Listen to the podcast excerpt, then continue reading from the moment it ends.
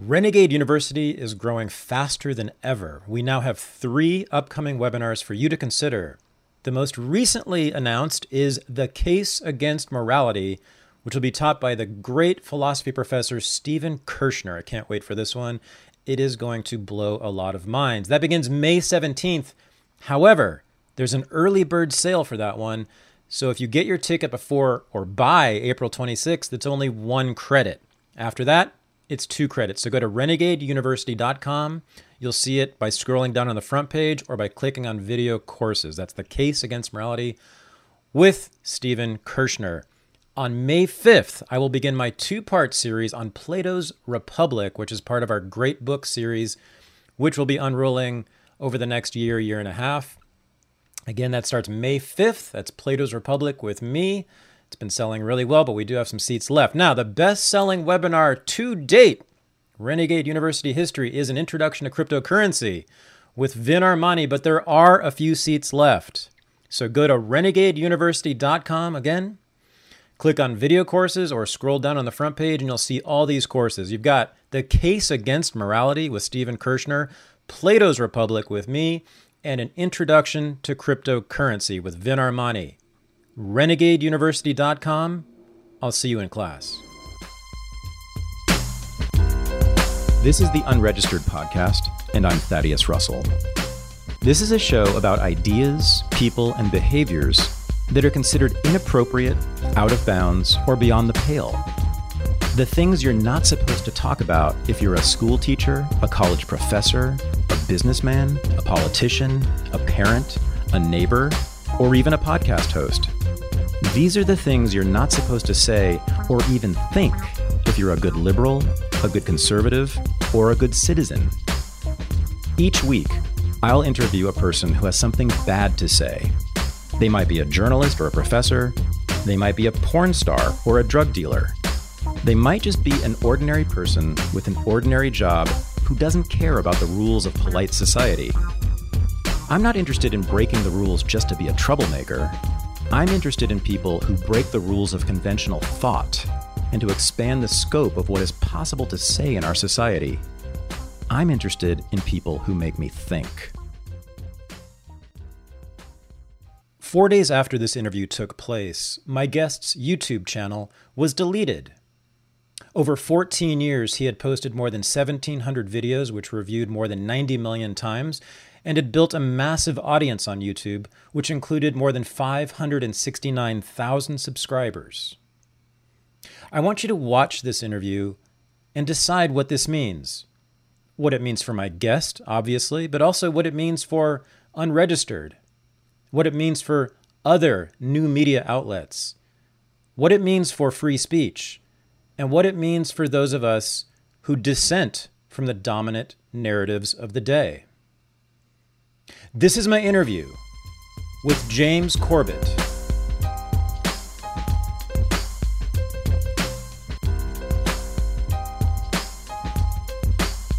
I am joined from Western Japan uh, by the great James Corbett of the Corbett Report, well known to many listeners of this podcast, I know, because many of them have told me about you. And I was unaware of your work until a few months ago. And one of my good friends said, You've got to get this guy on your show. You got to get this guy on your show. And I finally got around to watching your stuff and reading your stuff. And, you know, people, the short take on you is that you're a conspiracy theorist. And my short take on you is that you're a conspiracy theorist. Now, here's the thing, James.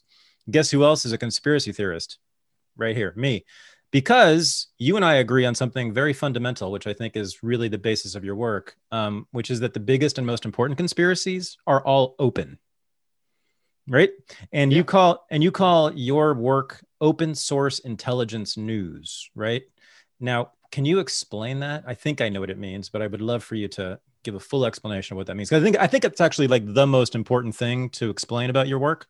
Yeah, I agree. And that's why it is the tagline of my website. And it has been since it was uh, founded in 2007. So when I was first coming up with the idea of starting a website um, in late 2006, early 2007, it was at that time that I was encountering some information, um, and I believe there was a specifically a Washington Post article that I, I, read at that time that I actually included in the about section on my website way back in the day. It's not there anymore, but it was specifically about the concept of open source intelligence and the fact that the CIA and other intelligence agencies gather the vast majority of their information from open sources, not the James Bond sleuthing Hollywood version of intelligence gathering, but by looking at open sources. And back in the day, of course, that was radio, television, newspaper, magazine kind of print and, and broadcast material. But mm-hmm. in the online age, it's online material. And in fact, probably even more so in the online age than back in the day when they were intercepting Russian radio transmissions or what have you. No, now, mm-hmm. now you can go online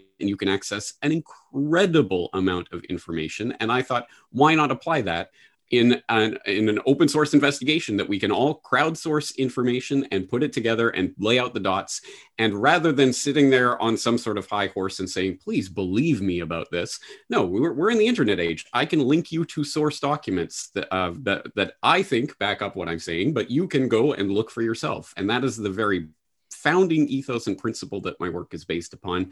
It was there from the very inception. The first thing I thought when I was thinking about putting together a podcast was I'm going to have a documentation list. And every time I talk about a document, an article, a video, whatever, I'm going to mm-hmm. link people to it because why not? Mm-hmm. We're in the mm-hmm. internet age. It shouldn't have been a revolutionary idea. But back in 2007, when I started the site, there were still profoundly few people who were doing that. So uh, if, if, if my work does nothing else, I hope inst- inculcating that idea in its uh, in the audience that it is important for people to actually back up what they're saying with sources should be just the basic ground level of the work that I'm doing. Yeah, I mean, I think it's even bigger and better than that, though. Your evidence is so compelling and persuasive because most of, I think, the most important evidence you deploy is simply elite people saying what you say they're saying it's you have you know i mean or or have them saying the opposite of what they're saying but you have them saying the thing on camera or in writing with their name on top of it you know i mean a lot of,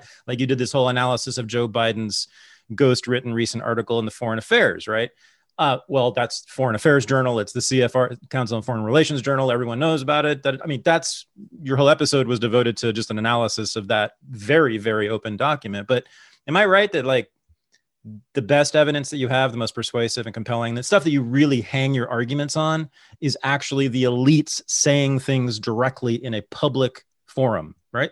It 100% correct. And in fact, I wear as a badge of honor one of the best pieces of criticism that I ever saw leveled against my mm. work was on my Century of Enslavement History of the Federal Reserve documentary.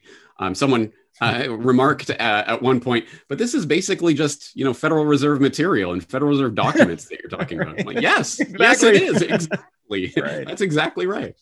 Isn't it amazing that and maybe this kind of like just pulls the rug out from under both of us and all of our life's work. but isn't it amazing that the CIA and the federal government in the United States allows things to be declassified after 50 or so years and that we just find out the most outlandish things the CIA actually did? You know, that's that the, the government saying, yeah, 50 years ago, yeah, we did try to overthrow this government, or 60 years ago, we, we tried to assassinate this foreign leader, democratically elected, or yada, yada, yada, go on and on and on.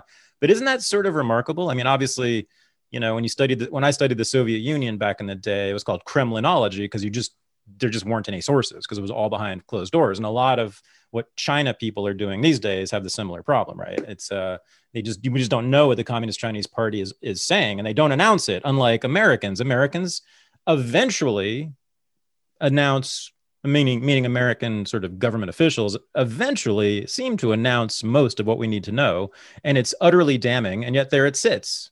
yes and and in a sense that is the most insidious form of information control okay. because then they can come out and say look there are no hidden secrets. Look we told you all about that thing that happened 50 years ago. It's not happening now. Trust oh, us. See right. you can trust us because we told you about those bad things that happened 50 years ago. And then 50 years from now you find out what they were doing today. And 50 years from then you find out et cetera et cetera. But it, it is an exceptionally effective way of uh, containing the the box of of oh. criticism. So here is allowable criticism about the things that we've done in the past, but we've learned our lesson. We're moving forward, and that that again, I mean, it's you could not come up with a more uh, thoroughgoing control of the information paradigm than what has been constructed uh, specifically in the free and open and democratic Western nations mm-hmm. that are that are transparent and uh, they value human rights and all of this rhetoric. And they will live up to the rhetoric to the exact point at which it starts to interfere with current agenda items, in which case, then of course, it goes out the window. But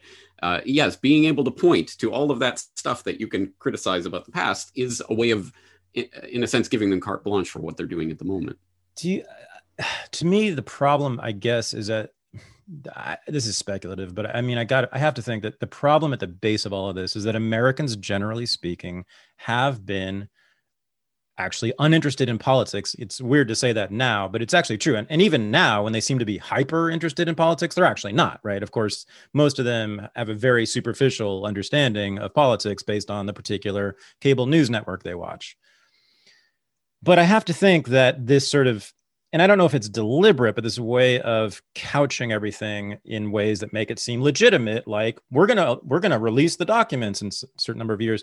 That depends upon not just an ignorant but an apathetic public right i mean if if if i would think i would like to think that in other countries if they disclosed this previously classified information about assassinations and coups and yada yada that there would be a different reaction or what do you think? Well, you would like to think so, but look, yeah. for example, at the declassification about Operation Gladio, or at least the bits of it that have been declassified. It did cause a ruckus at the time in the early 90s when it was first coming out in Italian parliament. Now, which and operation? Which operation is this? Operation Gladio. So, this was the stay behind operation um, that NATO formerly was in charge of, but that definitely had ties into the U.S. Uh, intelligence apparatus, and that was uh, uh, essentially the cover was well, the commies may come in and invade Europe, so we have to make sure that these are there's these secret paramilitary organizations that are that will be armed and equipped and a- able to do sabotage work when the commies come in and invade Europe.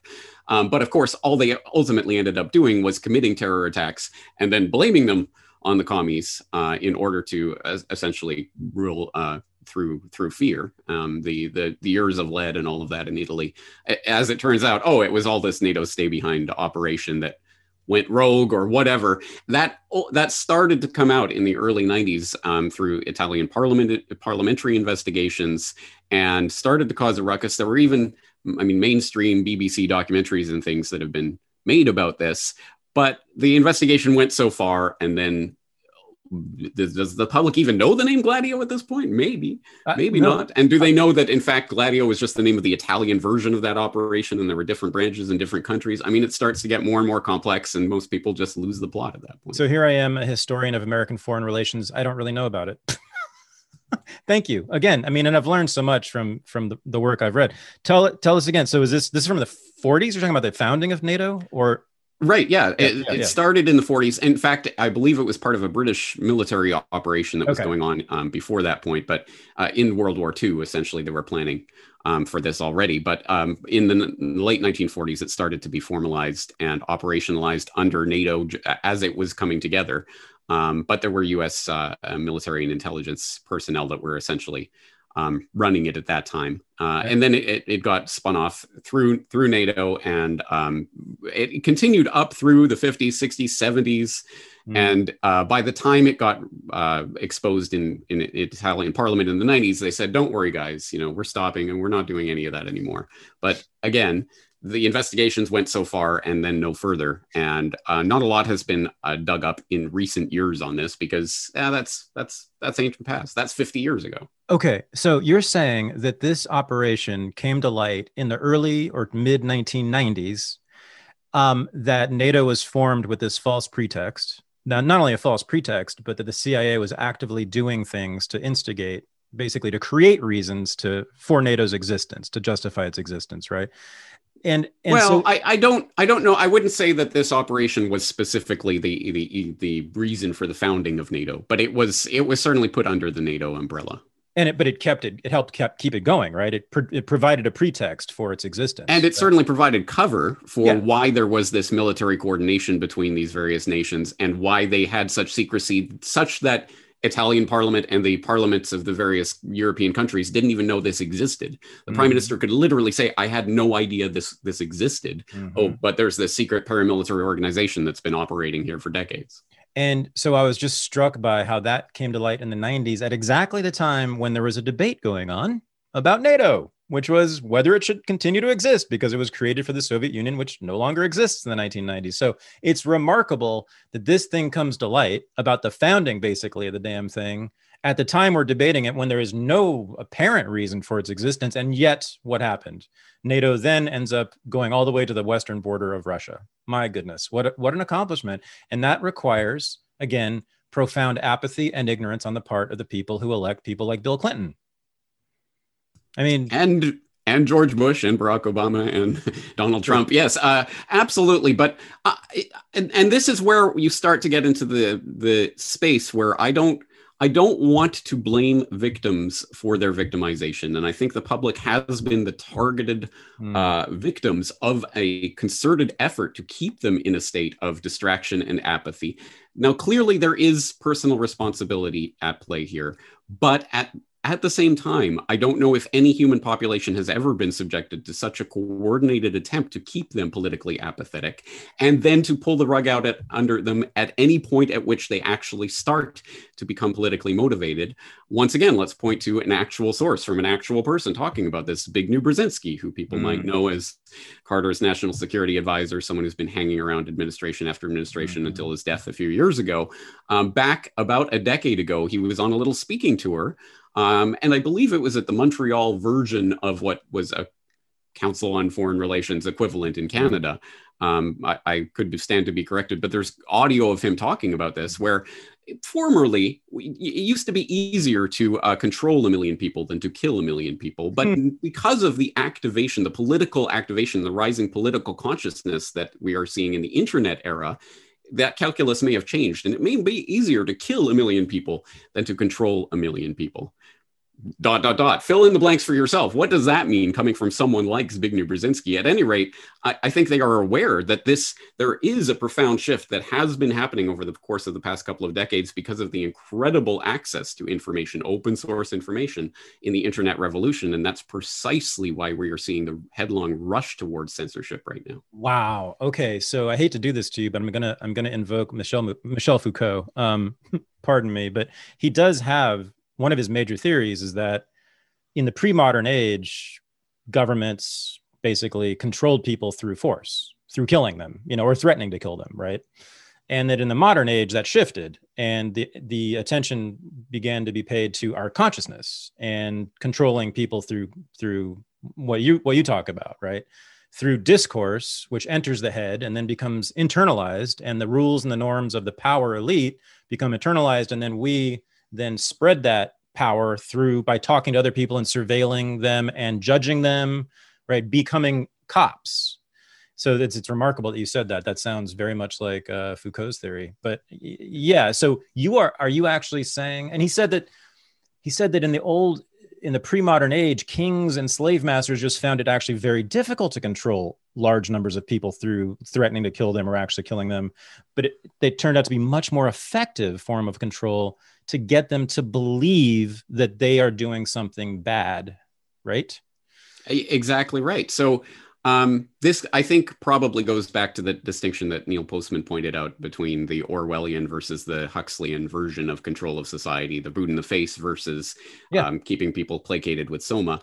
I huh. think that does a disservice to Orwell, who I think more profoundly understood the psychological nature of what that what was really happening with the control grid than mm-hmm. uh, that might imply. But I, I, I do see that distinction at play, and and I think there is something to that. That clearly there is more of the kind of soma keeping the the population distracted and mm-hmm. amusing ourselves to death, as it were. Um, but uh, yeah, I, I, so.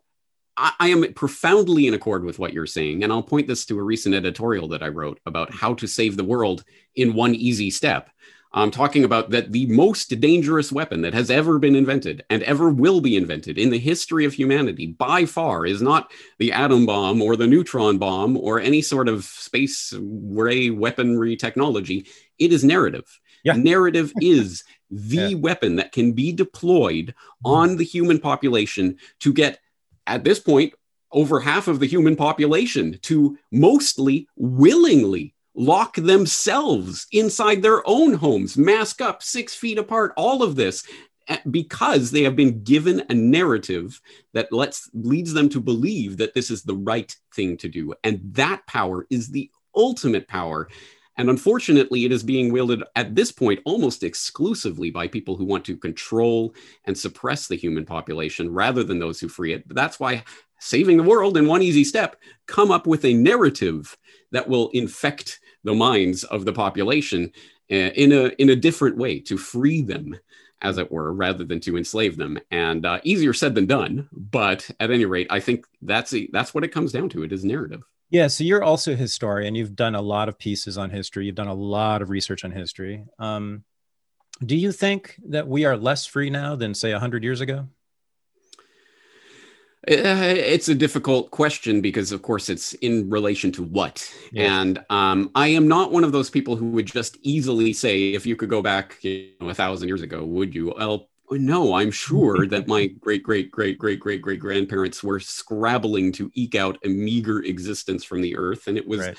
a terrible and horrible existence, I am sure, because I am certainly not a part of any elite family that enjoyed any mm. elite privileges. I'm from coal mining stock from Newcastle. Oh, me too. Uh, I'm I'm Good pretty man. sure I would have been down in the coal mines from an early age and probably died yeah terribly early if I'd been born at that point. So yeah, I mean, there is something to be said. I'm I, I don't take it lightly the type of existence that we that we lead now and the incredible luxury of what we lead, but it obviously comes with the chains, the mm-hmm. chains of convenience, and those chains ultimately strip away at our humanity. Yeah. What makes us human is systematically being drummed out of the population, and that to me is that that's the game for all the marbles. I have mm-hmm. always thought that regardless of what kind of tyranny erects itself and tries to impose its will, Orwellian or Huxleyan, on the human population, there is, at the very least, there is a spark of humanity that will always rise up and will always overthrow the dictators at some point. No matter mm. how bleak it gets, mm. humanity will rise up until there's no more humanity, which sounds ridiculous until you start thinking about the for example, gene editing technologies and okay. other things that are truly making the end of the human species a real viable possibility. Uh, that is profoundly chilling to me because at some point it presumably will be possible for people in positions of power to actually engineer a compliant, subservient not human, but quasi human species of essentially a slave class. And, and uh, Eloi and Morlocks, if you want to put it in science fiction terms, or if you want to put it in more real world terms, you go back to uh, um, Aldous Huxley, yeah. uh, Brave New World author, obviously, talking yeah. in the 1950s and 60s about the ultimate revolution and talking about the the experiments and other things he had seen going on about implanting electrodes in the brain to essentially placate people and make them happy when they are not. And he talked about the incredible power that scientific dictators of the future would happen would have in order to keep populations quiet. Or mm-hmm. Bertrand Russell writing about the very same sorts of things, the impact of science on society. Mm-hmm. This has been mm-hmm. talked about for at least half a century now. And that was half a century old technology or 60, 70 year old technology at this point. Can you imagine how much further advanced that technology is today? Well, you're making global gov- government leaders sound like monsters. okay. Now, oh. um, uh, sorry. Oh, I didn't mean to well, cast aspersions on our wise leaders. you know, I'm no fan either. Um, and I think there's something absolutely inexplicable about someone who would want to wield power over millions of other people. I just don't understand that impulse. Most I, I don't think I've ever known anybody who has that impulse, right? I mean, it's just a very strange thing to want to manage well, society. Or do you think that? Well, uh, so I tend to locate this in psychopathy. Um, okay. And so I think we have to have an understanding that there are people with a truly different uh, neurology. Their their brains do not function like yours ah. or or mine does, yeah. and that they truly do not feel compa- compassion, empathy, etc. And this is a documented scientific phenomenon. People can look into psychopathy to understand how that works. And um, I, there's there's obviously there's a lot of debate about these terms and how they're employed but psychopathy being the actual neurological condition and sociopathy being essentially learned psychopathy, um, people being conditioned into a state of psych- psychopathy um, or, or emulating the psychopaths in order to uh, achieve power in in society. And you can look at the work of uh, Philip Zimbardo and others on the Lucifer effect, for example. Um, how do these sort of average, you know, farm boys from the middle of Iowa go out to um, um, uh, Abu Ghraib and, and start t- torturing right. people? Is it because these are born natural torturing psychopathic people or because they were inculcated into a system which essentially allowed that to take place. Um, and does that absolve their personal responsibility et cetera et cetera? There are a lot of issues there. But i think there is something to the creation of institutional frameworks that actually inculcate a type of behavior that is anti-human in a lot of mm-hmm. respects. And that i think that does have to come from people who are fundamentally psycho- psychopathic but it doesn't have to be forwarded or or um, made possible only by psychopaths. I think that they they have cadres of people who are willing to essentially adopt those types of traits. But on a more fundamental level, if you want to look again at narrative, I think there is narrative insofar as, of course, something that you and, and myself and everyone I think can relate to. We all want to think of ourselves as the heroes doing the good thing for humanity, et cetera, et cetera. So mm-hmm. how can people who are doing what seem to be profoundly horrible things think of themselves as the good people? Well, they need a narrative for that. And so there has always been a narrative that is essentially a justification for the ruling class. Why do the ruling class exist and why do they have the right to rule over other people? And that narrative has evolved over time back thousands of years ago, literally your rulers were gods. The pharaohs were gods on earth, and you literally worshiped them uh, directly. And as the population started sort of cottoned onto that trick, and well, maybe these people aren't actual gods, mm-hmm. uh, it started to get toned down a little. Well, okay, they're not gods. Th- their family was chosen by God to rule over you. It's the divine right of kings, right? Mm-hmm. It's the mm-hmm. mandate of heaven. Um, but again, after the Enlightenment, the scientific revolution, and all this, well, that seems a bit hokey. Okay, we can't go with that anymore. No, there's a special thing, the protoplasm that our family has that is passed down from generation to generation. It wasn't, of course, until many decades after this first got forwarded that they started to even understand genes and things like this. But essentially, there's a genetic reason why we deserve to rule over you, you minions, and uh, and so we will put you in your place. And that uh, that eugenics philosophy, which was developed formally in the late 19th century by Francis Galton, yeah. um, it's it's it's difficult for people in our situation today to understand just how important that science was in the late 19th, early 20th century. The rock star super science of its time, the way climate change is today, yep. was eugenics in the early 20th century. And anyone who was anyone espoused their good eugenical beliefs. Of course, we need to improve the the, the genetic stock, the protoplasm of the, the species, and get rid of these vile underclass that keep breeding and keep making more of themselves. That was the profound problem of society.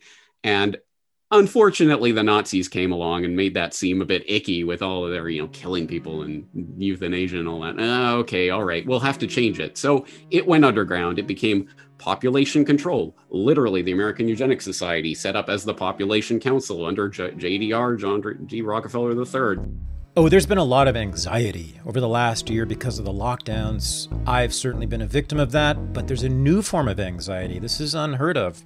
But it's real. It's the anxiety of people who want the lockdowns to continue forever and can't have that anymore. We're about to be in a free society, and freedom scares a lot of people. You may have met some of these people. They're the ones who wear masks when they're all alone in a car. Here's what I have to say to them I have felt that kind of anxiety, not about that issue, but I have felt that kind of anxiety, and what I love to do is take some CBD products, especially from Paloma Verde CBD. If you go to palomaverdestore.com and use the discount code Renegade, you get 25% off of all of their anxiety reducing, insomnia reducing medication known as CBD. It comes in many different products. My three favorite products at Paloma Verde have been bundled into what's called the unregistered combo pack, also known as the THAD pack. I use these products every day to deal with my anxiety and my insomnia, although I have to say I am feeling a little bit better now that the lockdowns are being lifted. But that includes their delicious fruit flavored gummies, 10 milligrams per gummy. I love these things. Their soft gels, that's 25 milligrams per soft gel. That's the serious medication. I take two to six of these per day. And then their fast acting, high potency tincture. Put some drops under your tongue, and almost right away, you'll feel the bad feelings fade away. So go to Paloma Verde store. Use the discount code Renegade. You get 25% off every single product. You get another 10% off if you use the if you join their mailing list. And the unregistered combo pack, the Thad pack that I just showed you, that's 33% off.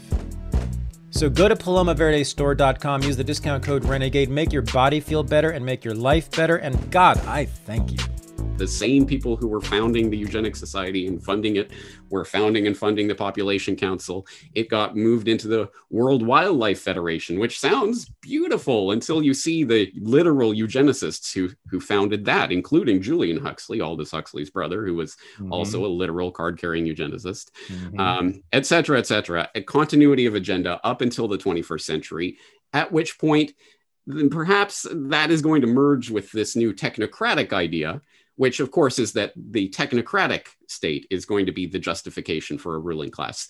There is a scientific priestly class that deserves to rule over you because they more profoundly understand how the world works. And they will tell you how that world works. Listen to the experts because science says. And that is going to be the new ruling uh, ideology for the 21st century. And we know where this is taking us, and we can see it happening right now in the COVID 1984 world that we're sleepwalking into. That was brilliant and completely correct from my point of view. And I want to and I want to do it again though. I want to make sure people get this. Um, the connections between eugenics and you didn't mention it, progressivism. Mm-hmm.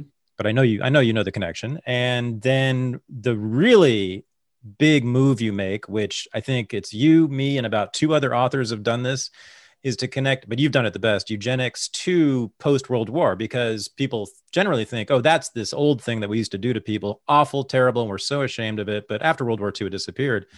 No, it reemerged as in ways you totally described. But let's go back to the original thing. So eugenics, turn of the 20th century, becomes yes, you are totally right, and this is not even controversial. Okay, any historian will tell you that it was the sexiest science out there, that it was being taught at Harvard, Yale, Berkeley, Stanford, everywhere, that the New York Times believed in it, the presidents believed in it, senators, lawmakers believed in it. And of course, it ended up in various pieces of legislation, and especially the 1924 Immigration Act, which barred white people from the United States because they were considered to be uh, genetically inferior.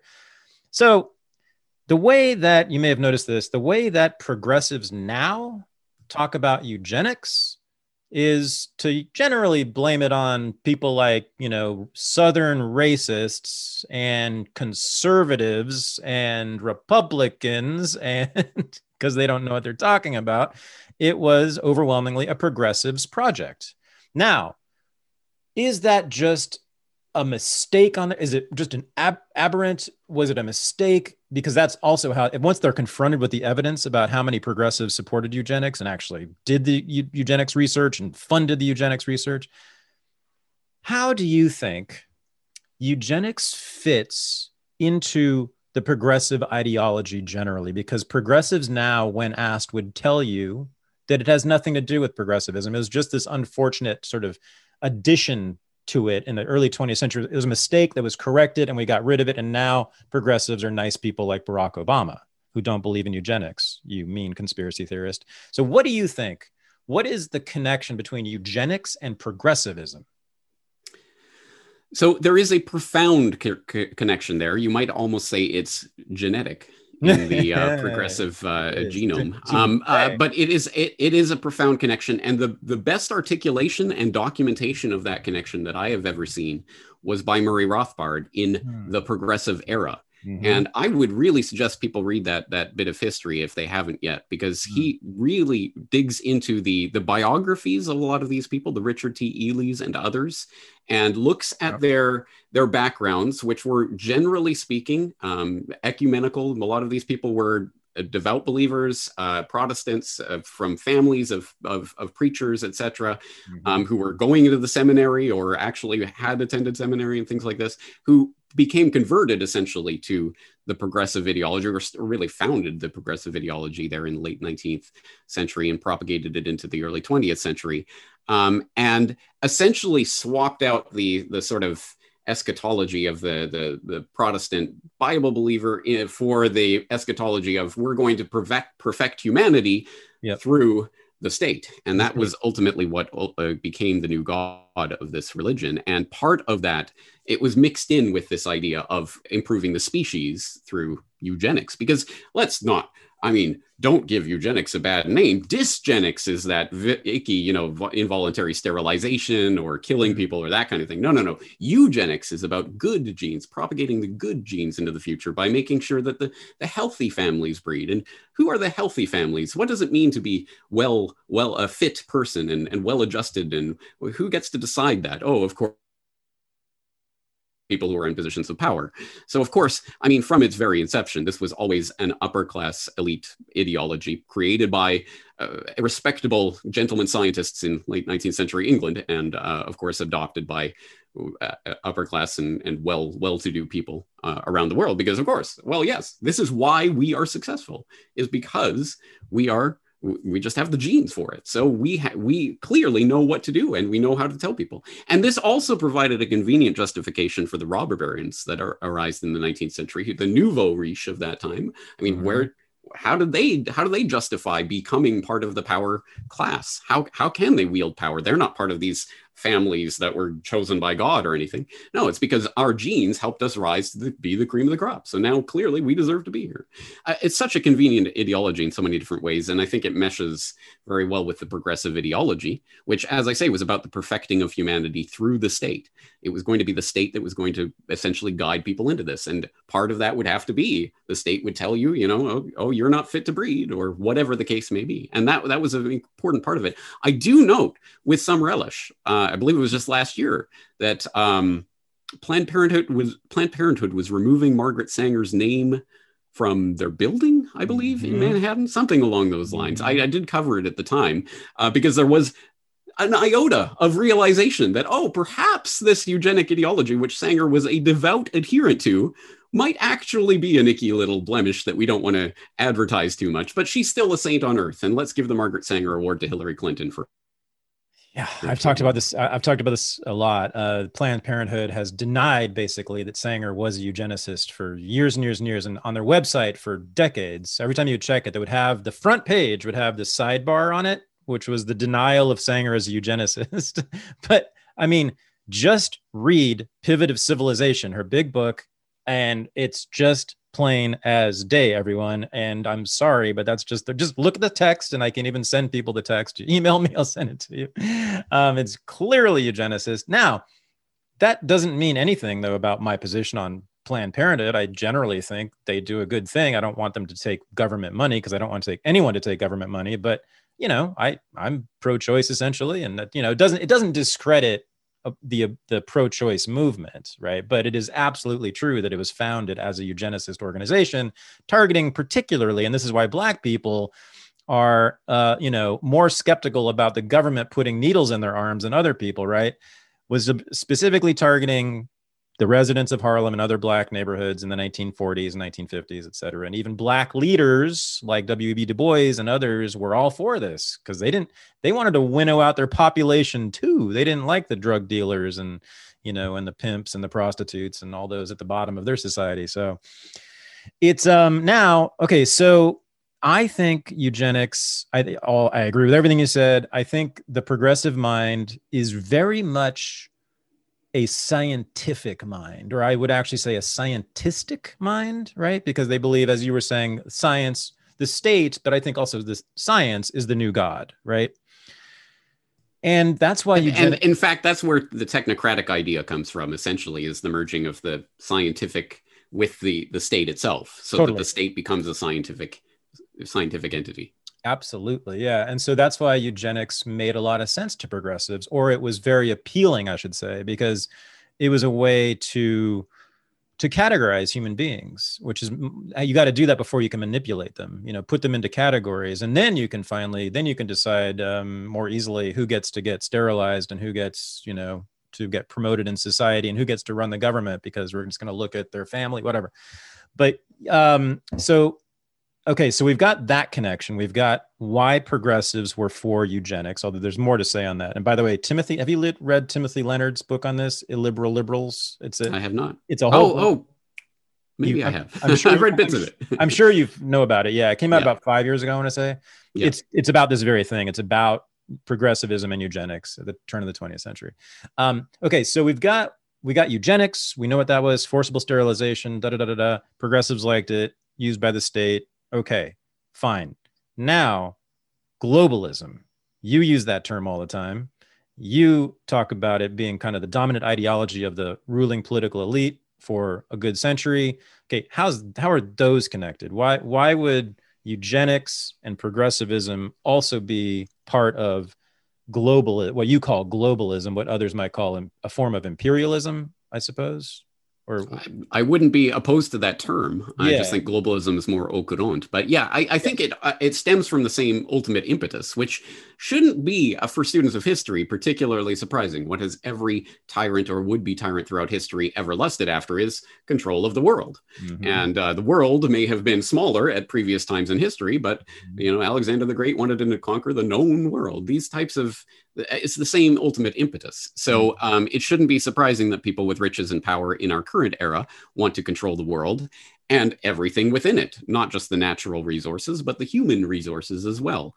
And so, as you say, categorizing those resources and then um, deciding what what may be allowed to pass on into the future and what may not is, uh, I, I think, a just a manifestation of that that ultimate will to conquer everything, which Mm. uh, I- again is so alien to your nature or my nature that it's Yeah. impossible for I think for for us to truly wrap our heads around it. But we have to, at the very least, understand there are people out there with that impulse, and they will do what it takes in order to do that. And I I, I realize this is where a lot of the um, quote unquote normie audience will start to disengage. Well, that's the crazy conspiracy theorizing going on. And Hmm. I suppose it is speculative to an extent because none of us can see into the hearts or minds of other other human beings, and we Mhm. can't know ultimately the, the the end goals and motivations that are not there on out on the table. But at any rate, there has been a voluminous literature for the past century about creating a say it with me new world order. Um, there is a reason why that phrase has entered into the conspiracy lexicon. It's because it has been so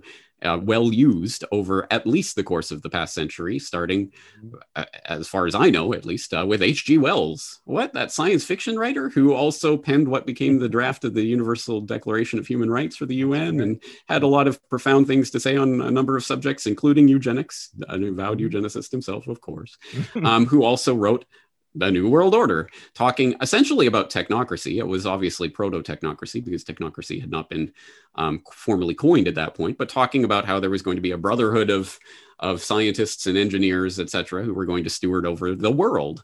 And of course, it's always it's a global vision because ultimately it's about humanity and ultimately conquering humanity. Although I'm sure they would phrase it slightly differently, but there is going to be a scientific uh, elite that are going to tell everyone else how to live because they will know how to best engineer society because they're the engineers. I mean, come on, it's right in their title. what could be more natural than that? Um, Mm. and of course, and as you know, and as I know most of your audience knows, but let's put it out on the table. This aligns the fundamental point that you cannot bridge the is ought gap. You can have any amount of data and knowledge about the world for whatever empirical evidence you have, which, Mm. by the way, let's not ever delve into the fundamental problem that this is Mm. inductive knowledge. So we can never, ever, ever, ever establish that it is always true in all settings and, and will forever be true. But anyway, let's rush that to the side. Mhm. Even if you do have certain knowledge about the physical world and the way that it operates, that does not tell you how the world should be run. That is a value judgment. And when you are putting value judgments on this scientific technical elite class, well, they know how to run the world. No, no, no, no. They may know how to order the physical properties of the world to make it do this or that. That does not mean they know what is best for you or me or humanity in general. That is madness. And that is the point they never want us to investigate too deeply. Right. It is our choice. We can find out, we can know how deadly COVID is, but it is not a scientific question as to what to do about it. It's a human question as to what to do about it.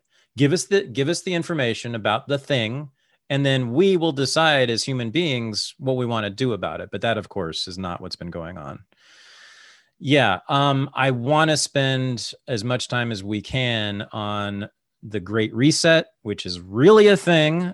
The world economic forum really a thing. I by the way i was like a little bit skeptical of this stuff until i read your stuff on this. It's it's really mind blowing. I I had kind of thought it was conspiracy theorist kooks who were talking about Davos and the all, the Great Reset, and so I I went to my favorite conspiracy theorist kook, James Corbett, and he convinced me that it's all true. Um, let's do that, and it would be great if you could also connect it to history. You know, these progressives. There's something. What's connecting? Let's do that. What's connecting progressives in 1905, 1910 with the World Economic Forum and the Great Reset and the the party of Davos, as Steve Bannon likes to call it? Uh, as I know you can appreciate, and I hope your audience will be able to appreciate, it's incredibly difficult to do justice to this information in just a short conversation yeah. like this. So I will refer people first firstly question mark uh, i don't know what order in which to recommend people but uh, i would suggest that they at, at, the very least look up my big oil documentary corbettreport.com slash big oil all one right. word and that's how big oil conquered the world and why big oil conquered the world and in especially in why big oil conquered the world i think the the narrative arc that i was painting there was from that eugenics philosophy in late 19th century england and how that metamorphosed in america and in nazi germany into the environmental movement and the population control movement and is uh, continuing to mm-hmm. metastasize mm-hmm. into the technocratic vision of the future that's kind of the big arc of where we're going and how we got there. But it does connect through specific people and institutions. And in this case, talking about big oil, of course, we're talking about things like the Rockefeller family. Of course, they are mm-hmm. the big oil family, right? Well, not just, of course, about oil. In fact, they've all divested. The Rockefeller fund has divested from, from all oil. I mean, great. Yay. We, we beat big oil, guys. Yay. Maybe that's not the end of the story. So, what are they investing in these days? And where have those investments gone? So, that is an important part of the story. And part of that is, as I alluded to earlier, um, John D. Rockefeller III setting up the Population Council from the ashes of the American, well, not even the ashes, I suppose it still continued on under different guises, but really the core of the American Eugenics Society just transferred over to the Population Council and continued on their work. Hmm. And the, as I say, the World Wildlife Federation and other things that you would not expect to have such weirdly dark roots actually do when you start yeah. to look at the actual people who signed them and the documents that they signed, etc. Yeah. Um, and that that brings us to things like the Club of Rome, which okay. in the 19th it, it's a talking shop essentially, and uh, a members forum for people who are concerned about things like the natural environment. And so in the 1970s, they came up with the Limits to Growth, which uh, is a document that is profoundly Malthusian in nature. And Malthus is another, I think, important um, person, not because of uh, the important things that he wrote, but because of the lasting influence of the, the things that he wrote on things like the eugenics movement, that essentially the earth is a small uh, fixed pie and mm-hmm. there are more and more greedy grubby human beings trying to get a piece of that pie. So we have to we're going to have to decide who gets a piece of this pie and who will be eliminated from the gene pool. I think that's a, a yeah. core part of what is uh, uh, tied in with eugenics and progressivism ultimately um, which is based on a completely false assumption. If people want more on that they should read about julian simon and the ultimate resource because the ultimate resource on the planet is not iron or tungsten or copper or nickel. It is the, the human brain. It's us. And, yeah. Um, can I stop you there just for a second? Um, so um, the the idea is that the Earth's resources are finite, which we know is false. and we can get into that in a second. Um, and that the problem, though, is so you have finite resources and greed greed combined with finite resources causes scarcity, poverty, right? That makes sense. Like the internal logic makes yes, sense. Yes, yes, yes. It's a profoundly simple and understandable okay. idea. And it seems okay. to make such intuitive sense okay. that how could it be wrong? so it must be right, even though it has been wrong for the last two centuries since Malthus was writing. So people who don't know, please go back and read Malthus and his population problem, essentially, which was that population or uh, food supply is increasing arithmetically, but population is, is increasing exponentially. Yep. Put two and two together, guys. Within 20 years, England's going to be essentially a barren hellhole of people eating sure. each other's brains because there's no food, etc. Yep. Well, that didn't exactly happen, now did it? It didn't happen in Malthus's lifetime mm. or the lifetime of his descendants or the descendants' descendants. Uh, in fact, it's never happened. This impending crisis is predicted over and over and over and over again for centuries now and wow. never quite comes, but it's always just around the corner. The latest iteration of that, speaking of rock star super scientists, of course, is Paul Ehrlich, who people will know, the population bomb, all of that. Please see a report that I did. Uh, it's at corbettreport.com slash Ehrlich, and it's about Paul Ehrlich, a pseudoscience charlatan who has been wrong about everything, profoundly, ridiculously, laughably wrong with his predictions over and over. Oh, by the year 2000, uh, England's going to be uh, uh, completely out of food and uh, everything's going to be hell in a handbasket, etc. Completely wrong. Um, but that that mentality is so ingrained in the population that I think most people don't even realize that they ultimately fully subscribe to it. There are so many people who are absolutely convinced that we are facing this profound overpopulation problem, even as, oh, by the way, it turns out that human fertility is decreasing at an alarming rate. And in fact, eh, you can go and read even in the pages of The Guardian just this past month talking about the end of uh, human fertility by the 2045, according to some scientists, etc. Mm-hmm. I mean, just profound changes that are happening because of these mm-hmm. endocrine disrupting uh, chemicals, uh, plastics that are that are uh, polluting our environment right now. Mm. Real profound environmental problems, but carbon dioxide is the only thing you're allowed to talk about. But anyway, stepping around that minefield for the moment, that brings us to the uh, the limits to growth in 1970s, which, as its title right. might imply, was this document about how oh there are limits to growth because look our, we have only such a finite amount of resources and we're right. running out and we uh, you know we're going to have to find a way to contain the human population etc um, now, what does that have to do with the World Economic Forum and the Great Reset? Well, as it turns out, at the World the World Economic Forum, um, I believe it's second ever. I'll have to double check on that. But one of its very very early meetings um, was uh, was attended and co-chaired, and the and the the central keynote speech was delivered by the uh, the person who was heading the Club of Rome at that time, talking essentially about the limits to growth, etc. This was organized by this shadowy Klaus Schwab, yeah. who was this guy with a lot of degrees who you can find very little about his actual family history and what oh, where did he really? come from and who is he and why did he come to this position of prominence? But he started this organization in the 1970s that became known as the world economic uh, uh, forum and which now seems to be this organization through which all of these world leaders and economists and, and business leaders, um, of course, gather in Davos every year. I'm sure everyone's heard about the gathering in mm-hmm. Davos, but now they're launching something called the Great Reset. And Prince Charles and John Kerry and all these other people are telling us that uh, we've hit the Great Reset button and there's no going back and humanity is shifting forever. And then you start reading what Klaus Schwab, Klaus Schwab is writing, of course, mm-hmm. his ghostwriter, um, is writing about transhumanism and uh, the, the, we're all going to be transformed and taking brain chips and like actually read his actual writings on this. Don't take hmm. conspiracy theorist James Corbett for yeah. word for this. No, no. What he says is 10 times crazier. Exactly. That we are facing the ultimate uh, convergence of our biological and technological and digital identities. And we're going to essentially be uploading our consciousness to the, the, the cloud in the future.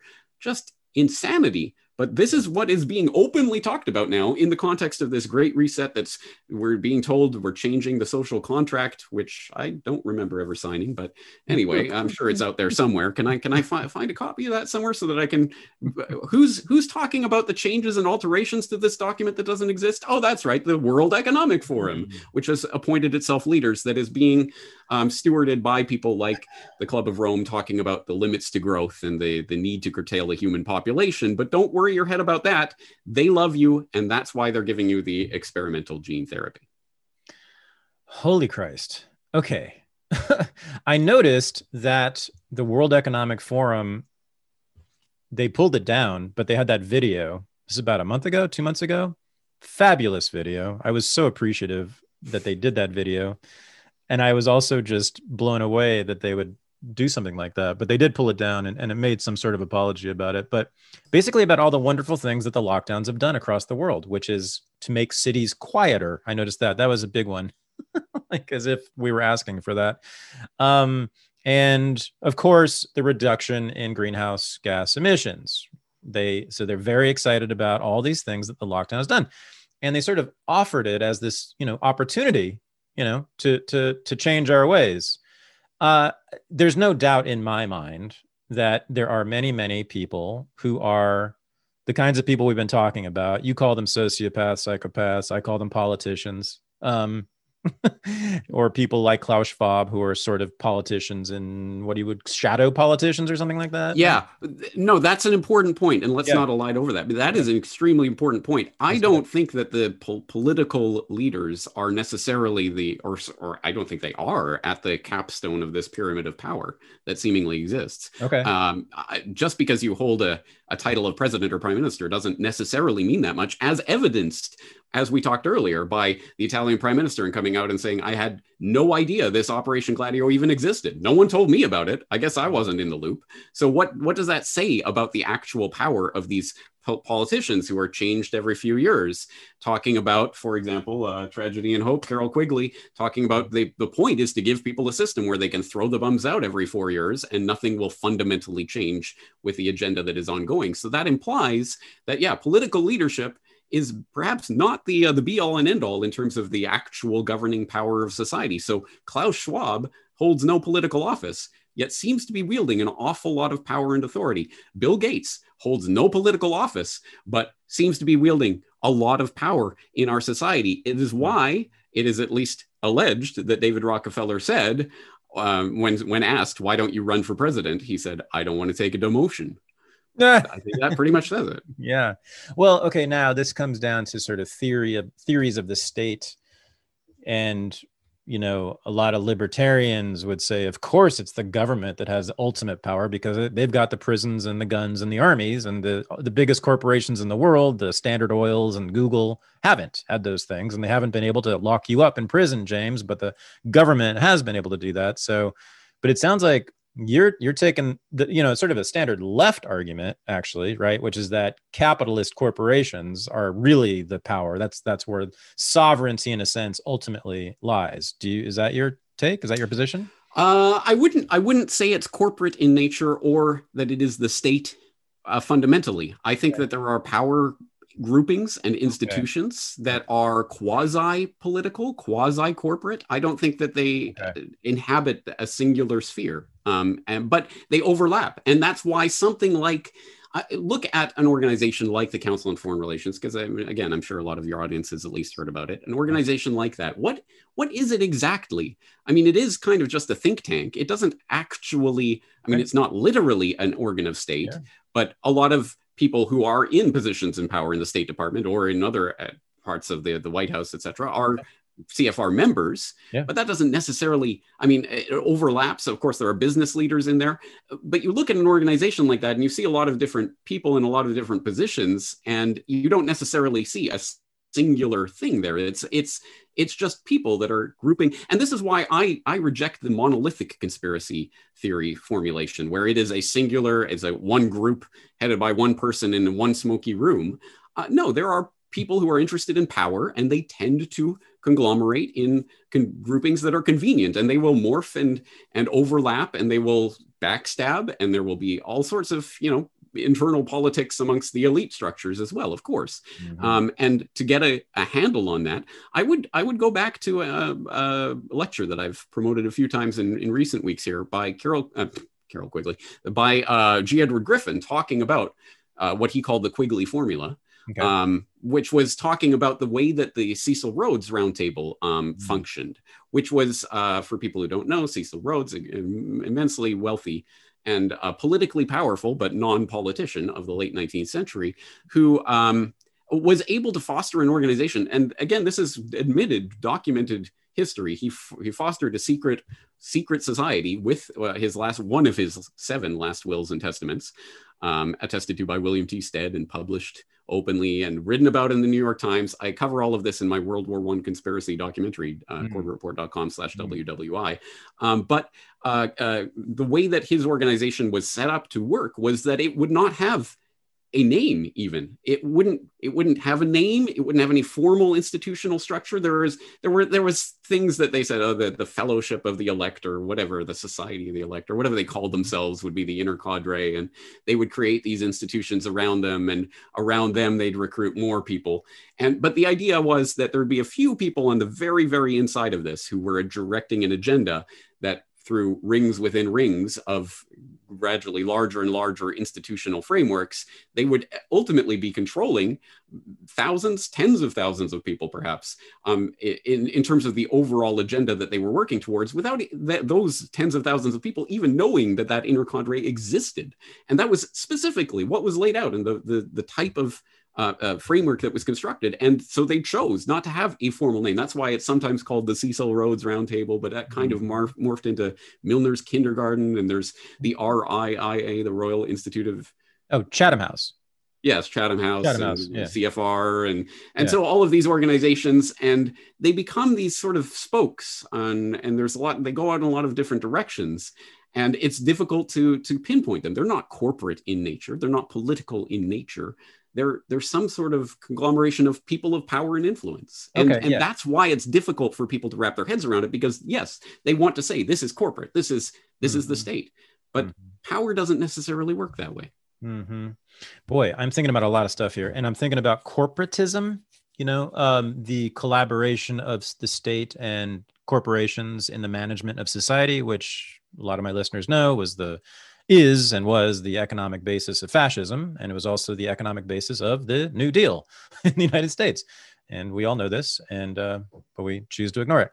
Um, but so that has always been thought of, and I've always thought of it as the heads of the major industries sitting down at a table with members of the government, and this is exactly what happened in Italy and Germany and the United States in the 1930s, and decide what the prices should be in that industry and what the wages should be in that industry and what they should produce and how much of it, et cetera. Um, but it sounds to me like you're adding another many different factions to this collaboration, right? And I think you're dead right. And I think the sort of intellectual intellectual elite part of it is crucial, right? The not just the scientists, but the social scientists. In fact, they're probably even more important because the Council on Foreign Relations was journalists. They, it was founded by journalists, all of whom had deep connections and and long-standing friendships with heads of government. By the way, do you know the original Council on Foreign Relations headquarters in Manhattan was a townhouse? It was there for 60 years or so do you know what the townhouse, right? So it's connected to the next house over. Do you know what the next house over was? That, in other words, whose house did they share a wall with? It was the house. I'm of, sure I knew this at some point, but you're going to have to refresh my memory. This is everything right here. The, it was the house that was owned by Franklin and Eleanor Roosevelt. Uh, yeah. On East East 65th Street. You guys yeah. can look it up. Yeah, everyone can look it up. Um, but there you there you go. I mean, they shared a wall with the Roosevelts. Okay, right before the Roosevelts took power. By the way, it was in the 20s and 30s when they when they were neighbors so yeah but but yes we there is this collaboration among various elite groups not just the state and big corporations right? That constitute you know what marxists would call the ruling class. I'm fine with that too by the way. Yeah. you know other people call the ruling elite whatever you want to call it. Mm. um that's really important and that's yes it is and uh and yeah just to circle back to what we talked about earlier with that potentially apocryphal david rockefeller quote ha ha ha i don't want to take a demotion but there is something to that that the rockefeller family yeah. achieved incredible power and influence not through well uh, with the exception of nelson but even then it was vice presidential uh, but not through political office but through philanthropy right. Right. which is this bizarre it, what is that? That's not corporate. Yeah. It's not state. It's it's granted by the state as a sort yeah. of privilege to these philanthropic foundations to act in tax exempt ways, etc. That was invested by the Reece Committee in the 1950s. That's a whole other thing. But so what is that? And that of course serves as a template for someone like Bill Gates, who takes his vast fortune and yeah. I'm going to give it away, the giving pledge, etc. Oh, I'm such a benevolent human being who has doubled his fortune in the past decade of decade of vaccines, as he himself termed it in 2010. Um, there's right. something profoundly important about that that uh, speaks to that nebulous nature of this. It is not necessarily corporate. It is not necessarily state. It's it's the com- combination of those in various ways. And I, I, I don't think looking at it from one or other of those perspectives is particularly helpful. Uh, I, yeah, I, we're, I think we're on the same wavelength here, but, but the, the one partner in the partnership could put everybody else in prison and no one else could, right? I mean, the state could have put Rockefeller in prison. They could have killed Rockefeller, right? They could have ignored Rockefeller. They could have not joined with him. I mean, and Rockefeller can't do the same to the state. So even I mean, well, that's true um, because the state is is not an actual entity; it's a thing, but. Uh, but it's composed of human beings who themselves are compromised in various ways, presumably. But but the state sure needed Rockefeller's oil, didn't it? Right? And yeah. so, yeah, he had quite a bit of power in those negotiations. If there was, well, exactly right. right. And so, where do these politicians come from, and how are they groomed and processed, and why do we have in the United States, for example, this two-party system that cannot be challenged? That right. the candidates must come up through the. I mean, again, right. we get into so many different topics here. I I will parenthetically also exhort this is just a bibliography of my own work uh, essentially but That's i great. will exhort people if they're interested in what you talked about earlier the importance of social scientists and their place in this I'll, I'll uh, point them back to uh, History is Written by the Winners, which was a podcast follow up that I did to my World War One conspiracy documentary, talking specifically about um, how the, the teaching of history in the United States was taken over by the philanthropic foundations and their, their affiliated institutions in the post mm-hmm. post World War One era, essentially, um, as a way of essentially get, get gaining control of the the apparatus of the what would become the state state department etc through getting the minds of the most promising young up and comers in the uh, in the academy essentially yeah the uh, to finish on the robber barons piece you know i mean you're you're basically right. And i mean they're a fascinating group. And again they're these people like who made more money than anyone had ever had in, in human history yet continued to work night and day just like bill gates does like how strange is that? Can you imagine? You're a billionaire and you continue to work 8 10 12 hours a day? What is yeah. that? I am not doing that it's profoundly strange. But interesting also this connects back to that same progressive uh, uh, thing we were talking about earlier and the backgrounds of those progressives. Uh, look at john d. Mm-hmm. rockefeller and his devout progressive uh, protestant background and his mm-hmm. protestant work ethic. And he was and and he framed it in religious terms. Competition is a sin. Now there are many ways to read that statement. Not all of them are flattering to Rockefeller, right? You compete with me, you are a sinner and you will right. be smited. Right. But competition is a sin and I'm saintly and so we won't compete. We'll we'll start a philanthropic foundation, etc. And yeah, and so devote your life to this great project. And what is the great project? Is it about building up humanity or building up the kingdom of heaven on earth? Yeah. As essentially was what the original progressive founding ideology was was about yeah. building the kingdom of heaven on earth through the state. Right. Um, but of course that gets corrupted for human ends shall we say. Yeah um yeah so the these guys andrew carnegie john rockefeller etc they made ginormous fortunes historic fortunes but then didn't spend it on themselves and as you said, they spent it on their philanthropies, right? They gave away, Carnegie, I think, gave away basically all of his money to that, right? And that's why we have the names Carnegie and Roosevelt, I mean, Rockefeller and Roosevelt, Rockefeller all over everything. Yeah. Um, and Max Weber, the German social scientist writing at the turn of the 20th century, was like, What's up with that? That is so strange. What was motivating these guys? And that's what I'm always getting at. You've you've had, by the way, the most interesting and sophisticated analysis of motivations that I've ever heard anyone. Put forward. Um, but from Weber, it was that they simply wanted to be like fathers to the world. They wanted to be this great paternalistic figure with their money. They wanted to uplift the masses, meaning uplift them into their own cultural institutions and assimilate exactly. them into the, the real culture. power. The real power again is not political in the in that sense. It's it's having control over the destiny of, of humanity and the world ultimately. And this, this relates to the funny little jest that the Rockefeller boys had. The uh, the, the third generation, um, David and his brothers, yeah. um, when they were growing up, they they used to joke about divvying up the world. And you know, um, David would get Europe, and and uh, Nelson would get uh, uh, North America, or blah blah blah. But and then they'd always joke that Winthrop would get, you know, uh, Arkansas or something. Uh, you know. But uh, a lot can be said about that jest that they used to play, yeah. divvying up the world between themselves. Yeah. Okay let's do a couple things here in history because you know I'm a historian. I like this stuff. I'm writing about it right now. So World War One. What was World War One, James Corbett? What was it really about to you?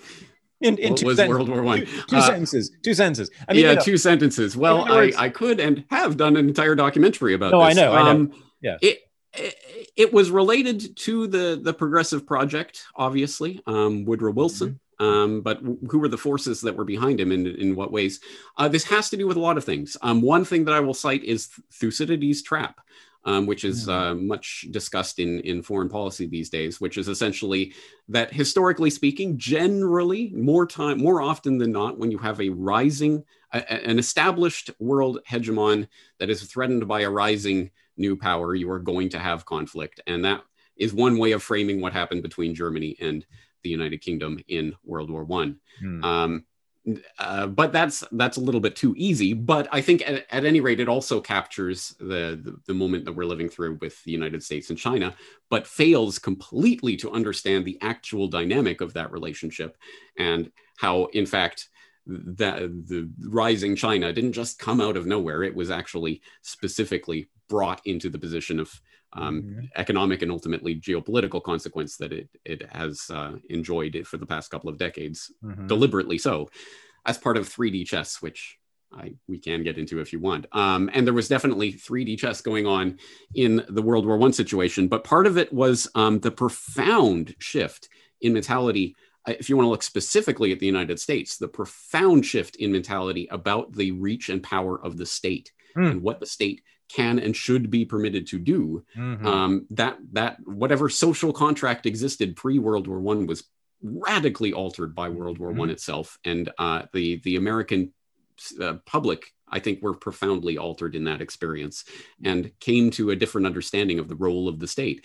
And uh, that is a main emphasis of the part three of my World War One conspiracy, where I look at sort of the way that that things that would have been unthinkable before the war suddenly became so completely thinkable that they're now well, of course, how could it be any other way? And one example that Mm-hmm. I, I, I don't know. Growing up in Canada, I always heard pointed to was well, the income tax was just a temporary measure to fund World War One. ha ha ha. At least in the Canadian context, that was true. Right. Um, so there you go. Uh, and I also think that there's a, a, a an incredibly profound um, thread that, that, I have not seen explored very deeply of monetary history uh, and geopolitical history. Yep. And uh, it is no coincidence that the Federal Reserve was founded in 1913, really came into existence in 1914, just as America was being prepared to head into World was, War, which that was, was so lucky. That was so lucky. yeah, just a nice coincidence, I suppose. That was, uh, of course, helped with the financing of the war, and then ultimately building up the the the, the infrastructure for the financing of World War II. Essentially, mm-hmm. um, such a profoundly important story that has not been told with any justice, or that I've seen at any rate, or at least not the the uh, it, it's not well known enough. Mm-hmm. So um, there's some really important things going on with that. Um, th- this silly, it was about the Archduke of uh, Franz Ferdinand and the assassination, and I, I think everyone knows that that's just that's just a trigger point but obviously it was not about that and it was not just about the madness of uh, the prussian king who just completely was this bloodthirsty war tyrant etc etc no there were there were profound cultural monetary um, and geopolitical uh, th- uh, dealings that were going on that mm-hmm. I can't sum up in a couple of sentences, but that this was part of essentially a uh, leading towards a, a, a world uh, conflagration that has been termed um, by uh, John P. Cafferky as Lord Milner's Second War. Oh. And he goes in a great degree of detail about um, uh, Lord Milner and his role in uh, essentially preparing uh, the UK for the UK's role in that war and uh-huh. how that was ultimately transferred to America. Another important book on that regard is Hidden History um, by uh, Docherty and Macgregor, which I would highly recommend, um, that goes through this history in a way that uh, it's out there. And again, this is so well documented, right. um, but so few historians have put those particular pieces together. I would venture to say precisely because of that, what I referred to earlier, the takeover of the teaching mm-hmm. of American history uh, in the post-war period. Mm-hmm. You mentioned Cecil Rhodes. Uh, Cecil Rhodes was the great colonialist, basically, almost you could call him the colonial theorist of the British Empire in a way. And his maybe central argument was that colonialism, British colonialism, was good for the people it colonized. That it that it made the lives of Africans and Indians better, and that what they were doing was a godly mission. And well, as a matter of fact, they did improve the infrastructure tremendously in those countries that they colonized, and much other, much else. The economies improved. People from those countries now had access to the home, the motherland. You know, in Great Britain and England, that's why we have so many Indians and Pakistanis in England. And Woodrow, Woodrow Wilson, devout Christian, right? He said that what the reason he wanted the United States to go out into the world was to Christianize, this is his words, Christianize the world. And he, I think he believed it, you know? So Andrew Carnegie said that, you know, he felt a godly duty to give his money to the people to uplift them. Of course, uh, they're always talking about uplifting into a particular culture, which just happens to be their own culture. um, so it's it's undeniably imperialism, but you know this is not. Would you do you believe them that that was their motivation? That's what they said their motivation was. At various levels, yeah, I, I believe so. Uh, as I say, everyone wants to be the hero of their story and wants to believe they're mm-hmm. doing good. And I think some of these people genuinely did believe that. And yes, they perhaps did not um, scrutinize their own position so much as to really look at, oh, well, the fact that I'm always put posting my own position in my own society as the penultimate or as the ultimate uh, mm-hmm. for humanity is somewhat telling. But yes, uh, Cecil Rhodes specifically started his organization with the specific idea that it was going to be the essentially the the globalization of the British Empire, the British Empire over Uber Alles, essentially yeah. was was the motivation that Rhodes had specifically. But that what he started was quite quickly taken over um, by Lord Milner for mm. different ends, and ultimately got uh, uh forwarded into the 20th century and and, and onwards, um, and started to become well. It's not so much about the British Empire; it's about merging the British and American Empire, and then it's kind of just about well, the American Empire. And I, I, posit it's now going to be about, well, the American Sino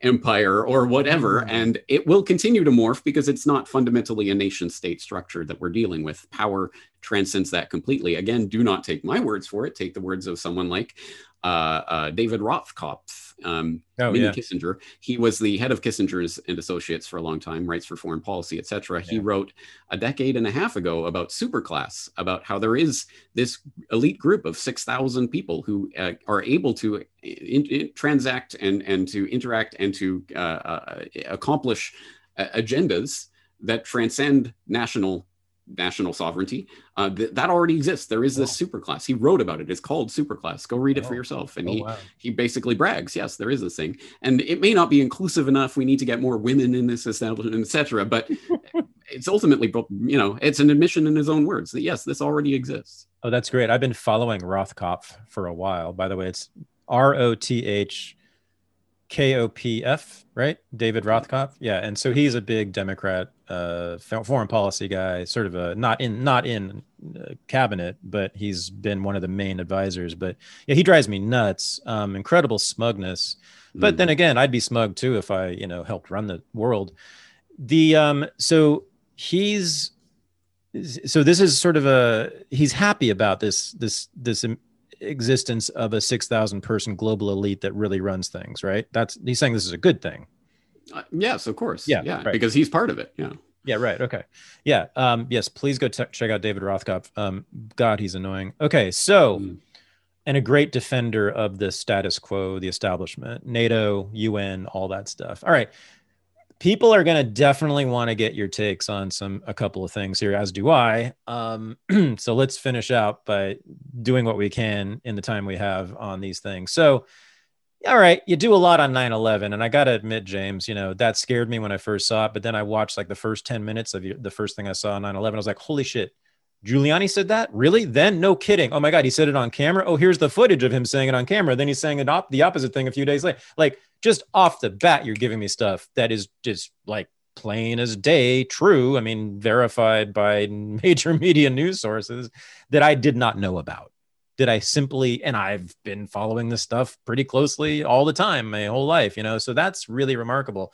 But I always said about sort of 9 11 conspiracy theories trutherism i'm putting up air quotes for the for the audio listeners um, that i love the politics behind it the political sort of impulse the psychology behind it right that it that it i mean i used to end my lectures about 9-11 by saying that it was the best thing that ever happened to the neocons and also others who are in line with them like i guess neoliberals whoever wants the, the american empire to continue right?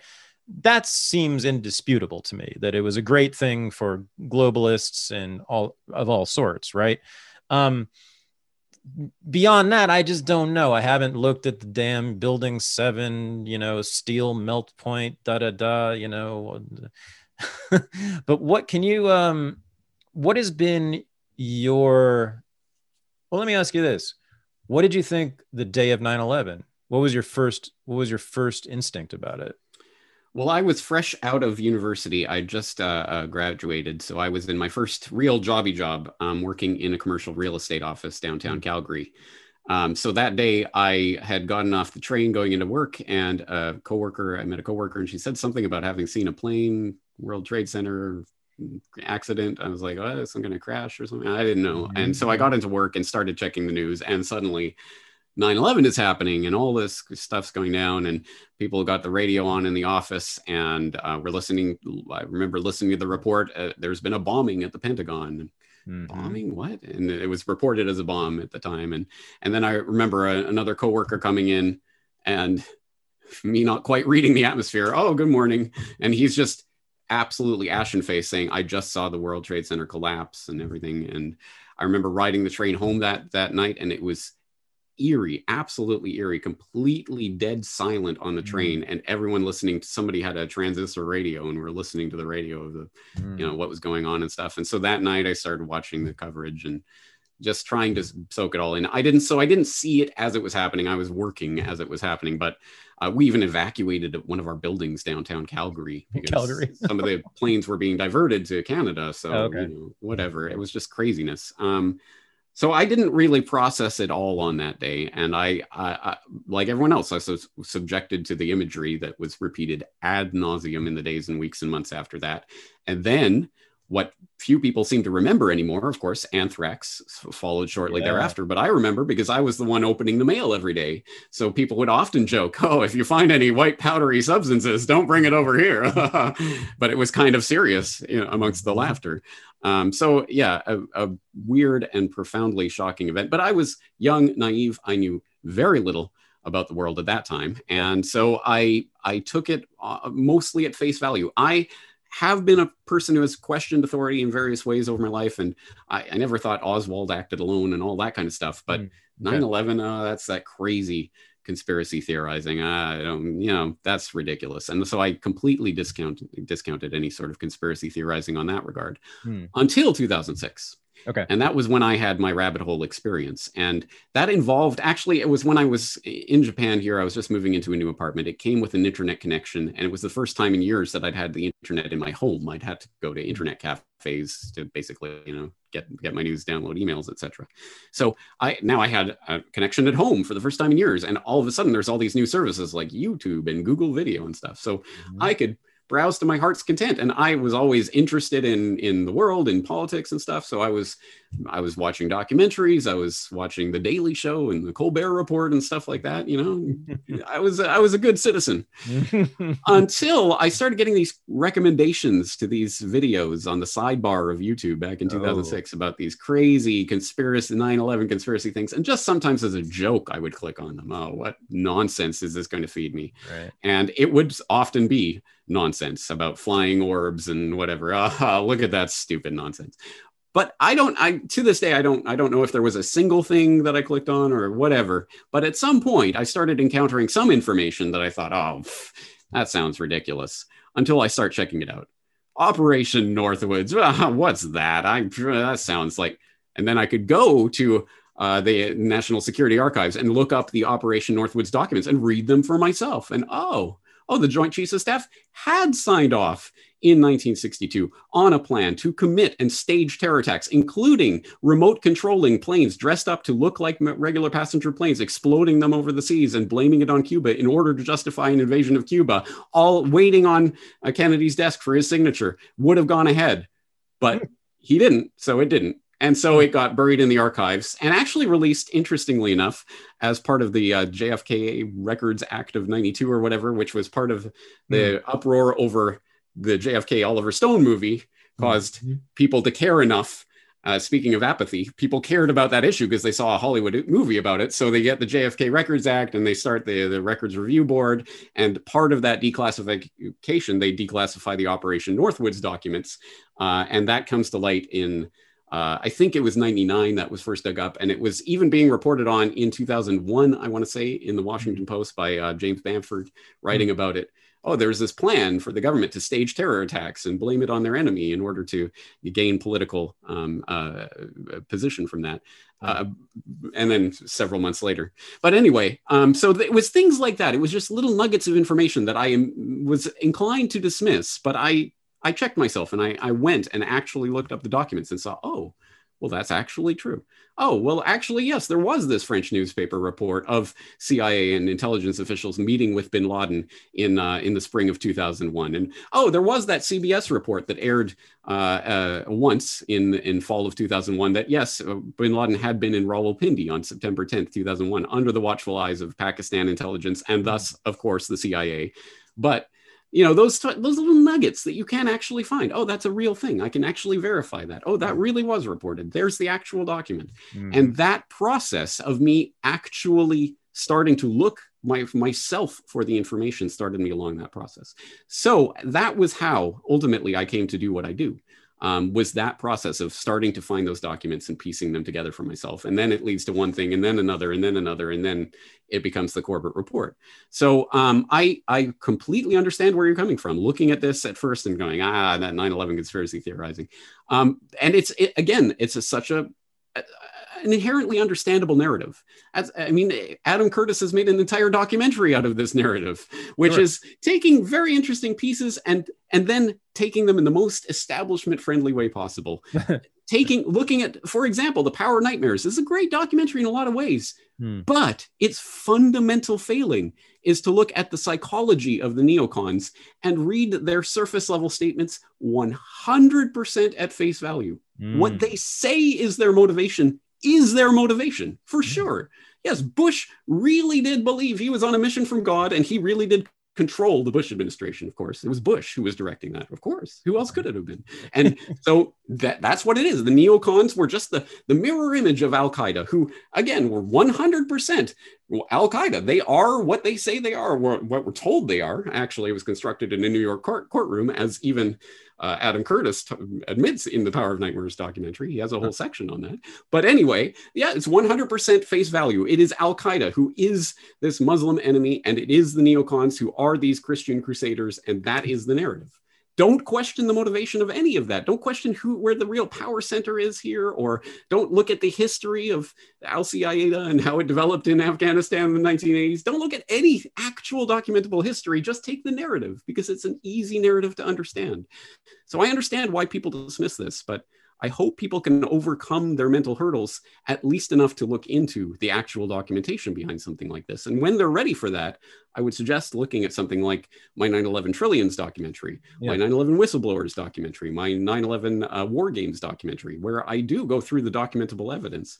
Um, where, long story short, 100% what we have been told as the official story of 9-11 in as enshrined in the 9-11 commission report is a lie uh, hmm. it is 100%. It is not true. Uh, the 9 11 Commission report itself, based largely, almost uh, to an incredibly large extent, on torture testimony derived from waterboarding KSM 183 times, threatening to cut the throats of his children, etc., etc., until he confessed to being the mastermind to 9 11 A to Z. And oh, by the way, also confessed to uh, wanting to uh, bomb a, a bank in Washington state that didn't even exist until after he was caught and things like this. I mean, he wow. would have confessed to being the Easter Bunny, of course. But anyway, this is where we get the 9 11 Commission report and the official fairy tale. Um, but there are documents out there that prove that this is not true. And there are people with valuable information that put, put it, other parts of that story in place. The thing that is not I think satisfying to anyone is that when so they say, well, then James, what did happen on 9 11? I don't know. Of course, I don't know.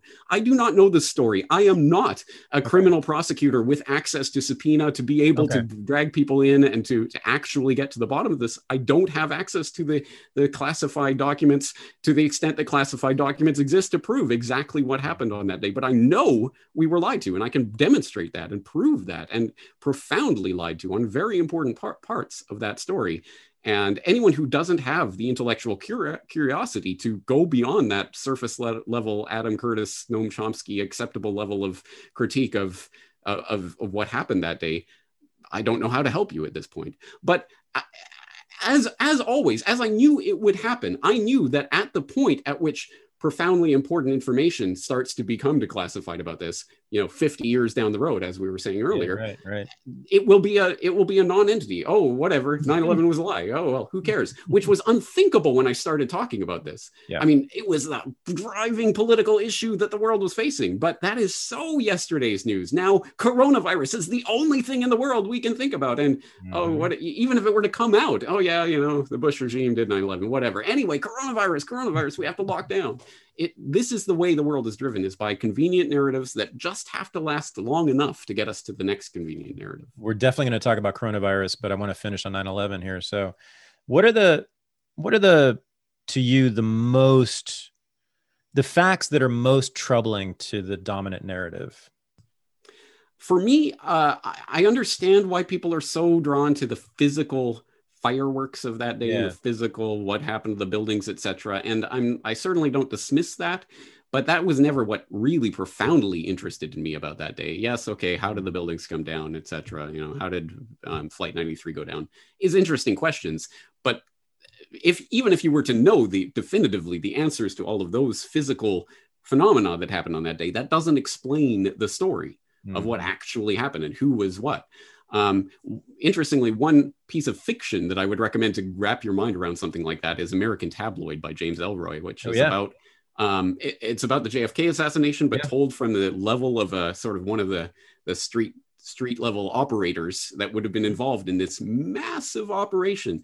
And you get the profound sense when reading that that fiction, you you get the profound sense of how you could have a piece of information and and actually know what was happening on the ground that day as JFK gets assassinated but it doesn't tell you about the bigger plot. You may have one piece of that and someone else has another piece and someone else has another piece. So that's the way i think th- these types of operations tend to work um, which has derailed me enough that i forget what your actual question was. Oh yeah just what's a give a list of a few of the pieces of evidence that you found that you find okay yes yes yes yes so, most, so what interests me is more the the sort of broader picture things yeah, so right. I, I i find it profoundly interesting the the actual formation of what we come to came to know as al-qaeda Okay. Um, its actual history in Afghanistan in the 80s and how that ties into stories like J. Michael Springman at the Jeddah consulate issuing visas for Al Qaeda. That's the name of his book, um, talking about how he was working there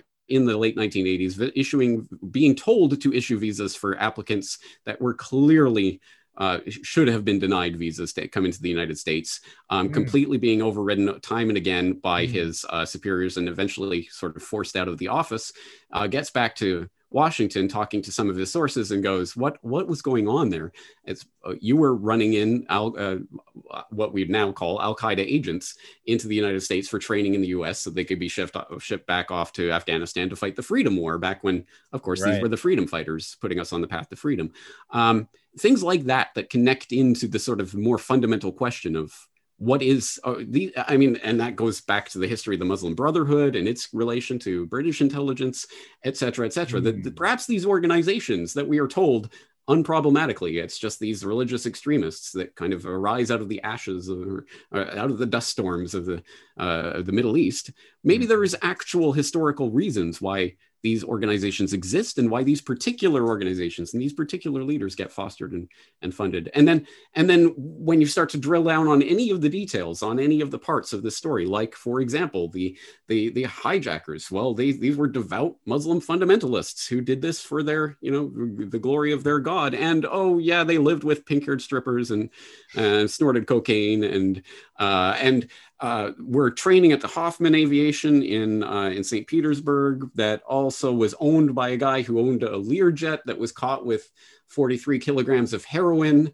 And then there were the implications that Jeb Bush was on the C 130 that was flying those particular records out of Huffman Aviation the day after 9 11 that he was asked about on the campaign trail a few years ago. And oh, what a weird question. I, I know I was in the emergency operations center in Florida. I had nothing to do with that, but there's a much, much crazier story to that than huh. has ever been led on.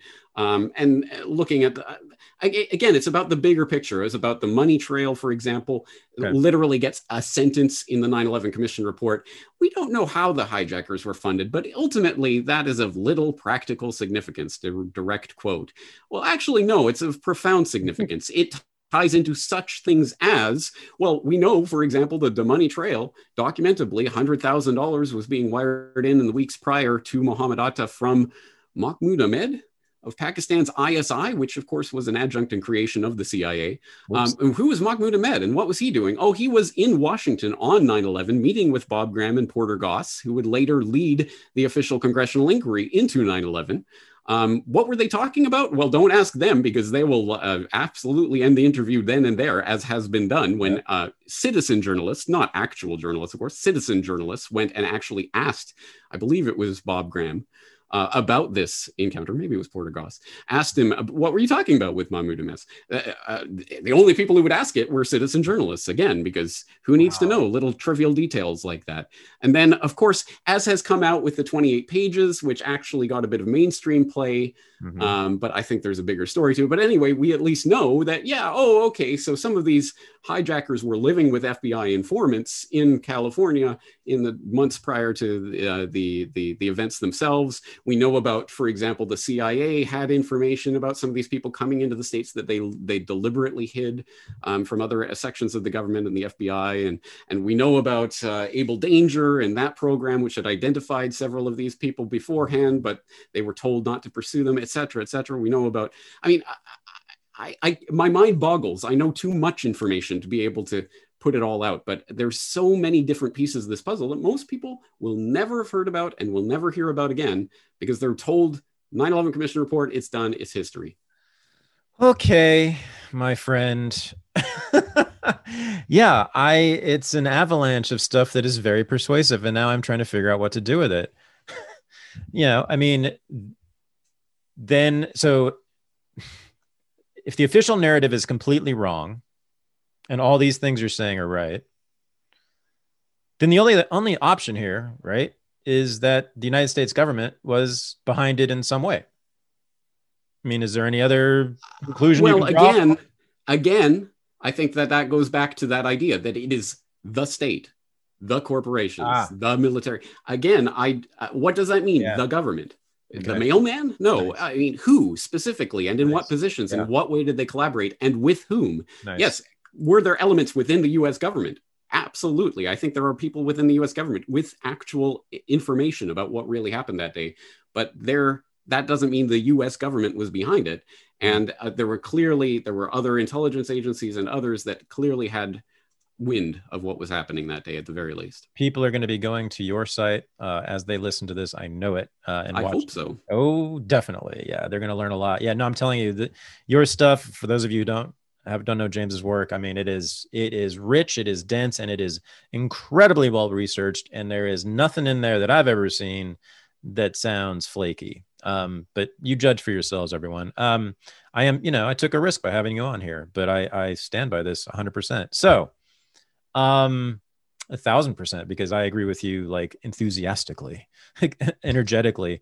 Last thing, so COVID, we got to do this. Um, COVID, worldwide conspiracy by the global elite to enslave us. James Corbett, is that the story? in a, in a nutshell, yes. I know. You need documentation on that because I got and it. Thanks for coming by. Okay, next show will be about puppies. Okay, what? uh Yeah, I mean, let's see. Where do we start here? Uh My goodness. All right. So I know you've done some stuff on China. What's your take on the origin? Yeah, okay. Excellent question and an important question, and one that, again, I do not have a definitive answer for because, okay. again, I'm not in a position to know. But I do know that um, yeah. any fingers that are pointing at China in this story are, at the very least, equally pointing, or in the childish thing, oh, it's one finger pointing out, three pointing back at you. Mm-hmm. Um, with if you're looking at Wuhan Institute of Virology, which why not? Yes, they were conducting gain of function research on coronaviruses mm-hmm. before mm-hmm. this happened. Hmm. Mm-hmm. And there were people literally warning about it in the pages of Nature and other things, saying, mm-hmm. look, this gain of function research is dangerous.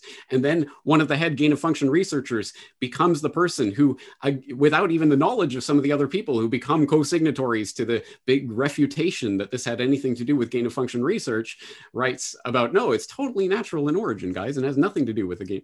Anyway, yeah, there's a lot of uh, um, how do I say the skullduggery and uh, shenanigans going on with regard to that? Sure, but where does this point to? Well, how about the U.S. aid funding that was going to that research at the Wuhan Institute of Virology, and how right. that ties back? It, that, by the way, was taking place illegally because that function, uh, that gain of function research, was actually banned for some section of the uh, Obama administration for a few years there, anyway, yep. and it was still being funded. It was still yep. going on. So there's, I mean, some profound questions about what was going on there, and then where do we tie that into? How about the uh, the the World Olympic Games that was taking place uh, in Wuhan uh, in October of 2019, not the Olympic Games, the uh, military. Yeah, games, military. Yeah, military yeah, games that was taking place in Wuhan on the same day in October of 2019 that Event 201 was taking place by the auspices of the Bill and Melinda Gates Foundation, the Johns oh, Hopkins Center, etc., um, talking about a globally spreading coronavirus pandemic and what would we do to stop it. Now, this is so there's a lot of pieces that are circumstantial of course they are circumstantial i do not have signed documents or mm-hmm. whatever to say this was all done on purpose or whatever mm-hmm. um, but i what i can say and with with a great degree of certainty because i documented it 2008 i had an episode of my podcast on medical martial law talking about all of the pieces oh. the infrastructure uh, that has been set up from at the very least the anthrax attacks of 2001 to that time in 2008 to implement medical martial law in the event of a declared public health emergency of international concern, a PHEIC, which was instituted in the 2006 uh, international health regulations that was passed by the World Health Organization, to which pretty much every country on the planet is a signatory, and which allows an incredible range of things to happen, including up to um, even United Nations uh, military intervention in countries that they deem are a, uh, a, part of the threat. So that that is something that could happen as a result of these types of declared emergencies. So I, I've seen this coming for a very long time. The the pieces being put in place for quarantines, forced vaccinations, whatever, in the event of a declared crisis. So my my sense of this is that ultimately, yes, of course, it is it is important for historical record it is important for justice etc that we do discover what actually happened and who was actually to blame but even if this was a completely natural phenomenon that is 100% as they say it is, mm-hmm. at any rate we know that this was the sort of crisis that is the trigger in the Archduke Franz Ferdinand kind of sense. Okay. Well, there was a trigger event right. that caused this preordained machination of all right. this institutional framework and everything to go into into It- operation. it- that is more of the the point of this. That the entire institutional framework for this has been laid carefully Yeah. over the past two decades, and it is now being put into action. it is that certain people saw it as an opportunity, right? Primarily, primarily, not as a crisis, but an opportunity. Okay, now what? Um, an opportunity to do what, Mister Conspiracy? uh, to essentially take us into the next stage of the ongoing perpetual crisis, which is the uh, ultimate ruling, um, uh, the, the principle uh, by which the, the, the population is ruled. Um, keep the population in crisis constantly, um, Mhm. constantly told there is a boogeyman or a threat, and that the only way to save ourselves from this is to essentially prostrate prostrate ourselves before the the would be authorities. In this case, they are the health authorities who will tell us how to keep ourselves safe by keeping ourselves locked inside with masks on, and then take experimental gene therapy to make it all better. Um, Hmm. uh, so. Uh, uh, remind me of the question. Just what's it all about, brother? What's Like, it all about? yeah. So the, the principle uh, by which um, we are going to be ruled in this new era that we're kind of stepping into right now um, was best articulated by Giorgio Agamben, who is an Italian philosopher who has, um, for quite some, uh, quite a respected philosopher who has come under a lot of fire uh, over the past year because he has correctly, I think, identified the new governing principle for society, which is is going to be biosecurity uh, in in Right. which we are not just um, we are not just allowed to access health health care or as as we see fit. No, we are now going to be juridically obliged to be healthy, and that, of course, is going to be. Uh, ultimately, it's going to be the state's imprimatur. You are healthy, you are not. And of course, that is the vaccine passport, which crazy conspiracy theorists like myself have been talking about and blaring the alarm about this since the very beginning of this ginned up crisis. I've been talking about this. And interestingly, I was the crazy conspiracy theorist for suggesting that was going to happen a year ago. And now that I'm saying, look, see what they're doing? That's a bad thing. Now I'm a crazy misinformation conspiracy theorist for suggesting it's a bad thing. Of course it's going to happen and you're going to love it. Um, at any rate, anyone, I, I have throughout my work, I have had real empathy for people who are just coming into this information, who are skeptical, who, oh, that's conspiracy theorizing. Because I myself was there. I was there in 2006. I've been there. I know Me that mentality. So I, I completely understand it. I've always had empathy and I've always tried to lead people into this information lightly. But Mhm. something that I have really cogitated on for the 14 years I've been doing this now, I have often thought, you know, I wonder if I hadn't have had that experience in 2006, if things had have played out differently, maybe would I have necessarily come into all of this? Would I have ever started questioning? Would I have ever gone down this particular path? And I've always been able to imagine that, oh, I, I could have gone on to lead a different life and not really gone and pursued this and not really ever bothered too much about this and 9-11 and central banking and that kind of stuff, history of eugenics, Mhm. whatever. I, I could have imagined a life in which I didn't really uh, grapple with this information, but that is no longer the case. In 2021, I cannot imagine I would simply be reading the newspaper about what is going on and about what is being expected. And vaccine passports are now rolling out, and we must, everyone must take this emergency use, use authorized, not approved, emergency use authorized experimental gene therapy, which, oh, by the way, clinical trials are ongoing. The lab rats are looking at humans, waiting. "Ah, I think I'm going to wait for this until the human trials are done on this one. Um, uh, we must all, and anyone who questions this is a mad, crazy anti vaxxer, anti science charlatan who is now an actual existential threat to humanity uh, because you may be an asymptomatic carrier. All of this nonsense, I cannot imagine that I would not be reading this and at least questioning what I am being told. So I am having de- decreasing amounts of sympathy for people who cannot wrap their minds around the, the idea that there could be an agenda at play here, and that it would even require more than a few seconds thought as to why any ruling power would want to inflict this on its citizenry. Yeah. Of course, this is this is it. This is ultimate control when the government or the government appointed bodies or the World Health Organization or anyone else gets to step in and essentially approve you for human society or oh sorry you don't have the green QR code on your phone. You're not allowed to interact with other human beings. I don't understand what what possible motivation would a ruler have for wanting to do that. I've never seen that before in history. yeah, it's amazing. Oh my! So as you're talking, I am thinking what I would give to see you debate a professor at a major university, an elite university, about any subject, any subject that you that you cover. Would you like to do that ever? Do you ever fantasize? Set it up. Let's make it happen. Absolutely. I mean, I wonder who has the balls for it, but um, I might be able to find some sucker. Uh, the uh, but is that what do you think of academia? I mean, you had you have somewhat of an academic background. Uh, yeah, I went far enough to know no further. I, I, I remember I, I yeah so I did my MPhil at Anglo uh, in Anglo Irish literature at Trinity College Dublin, and uh, as part of the sort of the end of that program, um, we were getting our our moment with the dean to talk about our future plans, and I I, I just I, he was saying, "You have any plans for continuing academic work?" And, no. and he said, yeah, I understand.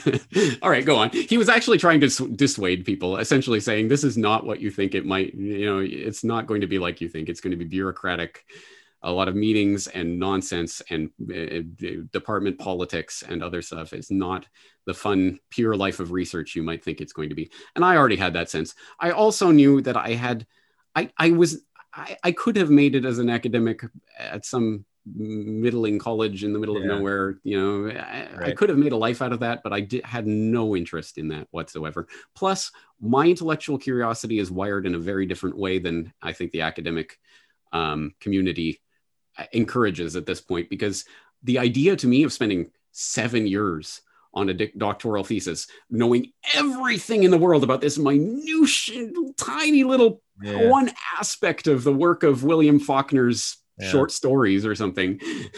I am the world expert on that tiny little niche is just not the way I'm wired. No, I want to know a lot about everything that I can get my hands on. So I, I right. knew I would never succeed at that.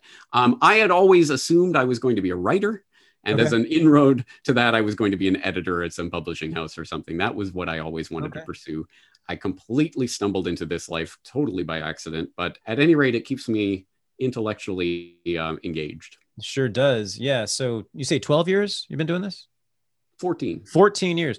And during that time, have you been noticed by the establishment? Have you been criticized, attacked, anything, or have you just been ignored? Very, like, very little. Like most. Very little. Um, occasionally not not not nothing even anything to speak of i i, really? I had some third party correspondence with noam chomsky which means nothing because he responds to everyone Everybody. but I, th- I, think someone sent him one of my critiques of him and he sent a response to that person but like okay. no i i, I have uh, no i have very little if any sort of mainstream acknowledgement but that's okay. actually i'm remarkably okay with that uh, I think it's great to fly just under the radar of sort of mainstream perception yeah. while having an audience of literally millions of people around the world. Oh, that's that's the prime position to be in to be to be frank because um, i have always appreciated that when i started in 2007 especially uh, podcasting. Like, what is that? That was years before mm-hmm. Rogan even tried it. You know, right. like no one even knew what that was, and it was just some fringe thing. And that was at the time when people said, "Where did you get that information on the internet?" well, fast forward to 2021, no one is quite laughing at the idea of getting information from the internet anymore, and that's actually that's becoming a problem because that means the eye of Sauron is on outlets that have independence, genuine independence, yeah. and can say what they yeah. want to say. So, no, no, no, no, we can't allow that. So, that's of course when the censorship hammer starts to come down. And I don't know if you post this to YouTube, but uh, I've I've intimated several times my disapproval of WHO guidelines. So I'm sorry, but your channel is going to be struck if you do try to post this. No, oh, and so is mine this is the information era that we're in right now. And I've always enjoyed using the enemy information weapon systems to distribute this message for as long as that was possible. But Wait a second. Do you, are you saying that YouTube will strip my channel? Uh, well, I ha- personally have two strikes on my channel. One more, and the channel will be deleted. Oh, I see. A strike. Okay. Oh my God. Just by having you on, we'll have a strike? Uh, well, I, I if I if I say anything that goes against WHO guidelines and or local health authorities as determined by YouTube, and of course they'll never tell you what specifically. What did he say? What was the thing? They'll never tell you that much specificity. They'll simply strike the video and give you a warning. Wow, that is horrendous and just Orwellian as anything I've ever seen in my life. This is the most Orwellian moment in my lifetime. Thank you for saying that because I become embarrassed about mentioning Orwell in everything that I do every yeah. single time I open my mouth, but I cannot help it. Orwell was profoundly important writer and uh, my my appreciation of him continues to grow as we goose step further and further into the world that he mm-hmm. envisioned. Exactly. Well, um, I want to end this problem you've had of the establishment ignoring you. I would like to uh, maybe get you in front of some of them and talk to them. So I will work on that as long as you're willing. Sounds like you are. Yeah, yeah. let's do it. Wouldn't that be fun? Okay, I'm. That's my job, James. Thank you for doing this. Uh, this has been tremendous week. You and I could talk for days and days and days.